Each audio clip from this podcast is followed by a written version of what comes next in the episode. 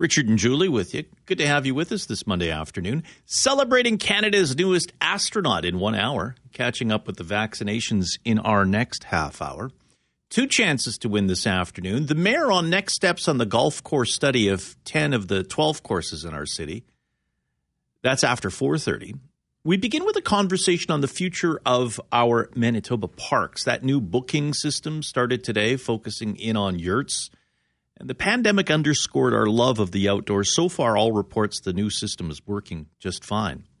A report completed for the provincial government earlier this year noted the need to spend millions in the future on our parks to meet that future demand. Two guests join us on 680 CJOB. Jamie Manus is author of the ever popular Hike Manitoba. Eric Reder with the Wilderness Committee is also with us. Eric, you've been at this for many years. I'm not sure you'd like to see expansion of any services, but I won't put words in your mouth. When we look at Manitoba parks right now, where is the investment, in your view, needed? The investment in, uh, thanks for having me on first, but uh, the investment in provincial parks is needed in growing parks. Uh, it's not even necessarily that we need to expand the services in, but we need a lot more parks so that there are more destinations and uh, less people trying to cram into the same areas. Yeah, I like to camp, um, but I think my camping days are over. But the yurts are appealing.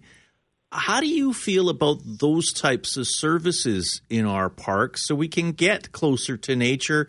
But have some of those creature comforts. We're not all, all, all like you, Eric, that will just take a sleeping bag and, and sleep almost anywhere. Yeah, that's exactly what we need, right? There's different segments of the population that uh, are going to go find comfort in nature and in wilderness and in our parks in different ways. And it's been clear for years that the yurts were very popular and that we should be expanding those. And you know, working with uh, some of my colleagues in First Nations, uh, their desire is to see rental things rather than uh, the ownership of you know cottages or things inside uh, provincial parks. They really like to see uh, rental places so that a whole bunch of different people can come in and use it. So there'll be areas of our parks that we're going to have rentals. We're going to have those yurts, the beautiful ones on uh, uh, Bird Lake and at Tulabi overlooking the lake. Those are wonderful things to have, and there are a lot of places we can expand those. But as we expand our yurts, uh, we can't just keep putting it in the same parks because our population is growing, and scientists are telling us that uh, parks aren't just uh, a luxury the protection of nature and setting aside nature and wilderness is really critical for our society and our planet. Jamie Manus, uh, you you obviously love to be in the outdoors. Is there a way for things like this to coexist that we can have the protection, we can have the parks and and the availability for the wildlife, the flora and fauna, if you will, but also to allow people like yourself and others to enjoy them at the same time? Can these two things coexist? Oh, absolutely, they can. And thank you very much for inviting me on the show today. I believe, uh, you know, um, preserving wildlife and nature as we know it, and also providing opportunities for individuals from all uh, walks of life and abilities uh, to be able to enjoy the parks is possible. Uh, we just need to see, uh, we've seen a significant improvement in a lot of the parks so far over the past five to 10 years. And if we see that continue, um, but I do agree that uh, more parks are needed or development of existing into into the unused areas to to ensure that we do um, have more space for people to visit, so we don't see that overcrowding. And is that in in that way? Does it make it an easier sell for government to set aside the land, Jamie, as we see more people? going out into the wilderness and experiencing. A lot of people hadn't really experienced it until they were forced to stay in their own backyard, if you will, due to the pandemic. And you know, sometimes it can be a tough sell to to put the the land aside or to invest in parks. But as more people use them, again, I think maybe that's what pushes government to do just that.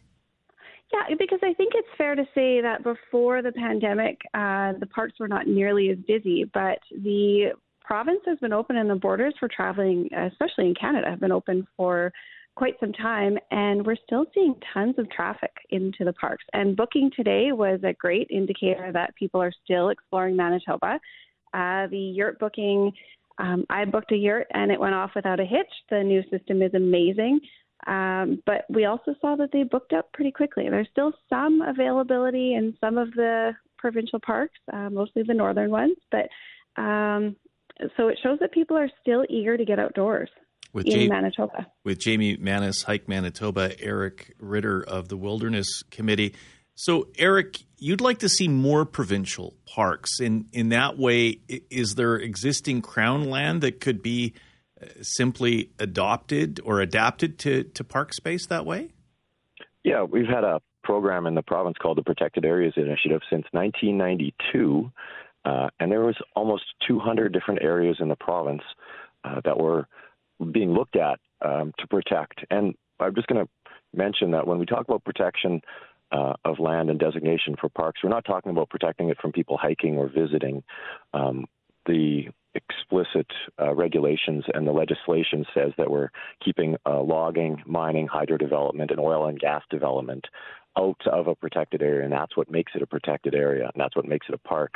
So as we build new parks, we're absolutely going to be building it with uh, hiking trails, you know, people-powered trails, uh, accessible places, so somebody with uh, who has mobility concerns can go and sit on the uh, side of a lake and visit. Those are all those are all parts of uh, building the new parks, and you know, Crown land is uh, one of the terms that's used for it, of course, uh, but the reality is that all of the land that's uh, public accessible land in the province is traditional territory, and the move for more parks is going to be done through Indigenous protected and conserved areas with First Nations who would like to see uh, tourism opportunities, economic opportunities through you know, biodiversity conservation and guiding in their regions. And that's how we're going to grow more protected parks like Fisher Bay Provincial Park, like Pimachiowin Aki. We already have the models in the province.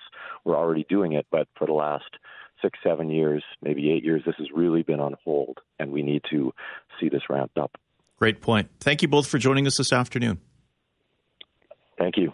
Eric Thank you. Reder of the Wilderness Committee, Jamie Maness of Hike Manitoba hopefully soon we'll be able to get into our parks. We have to deal with a little bit of spring and probably some flooding as well.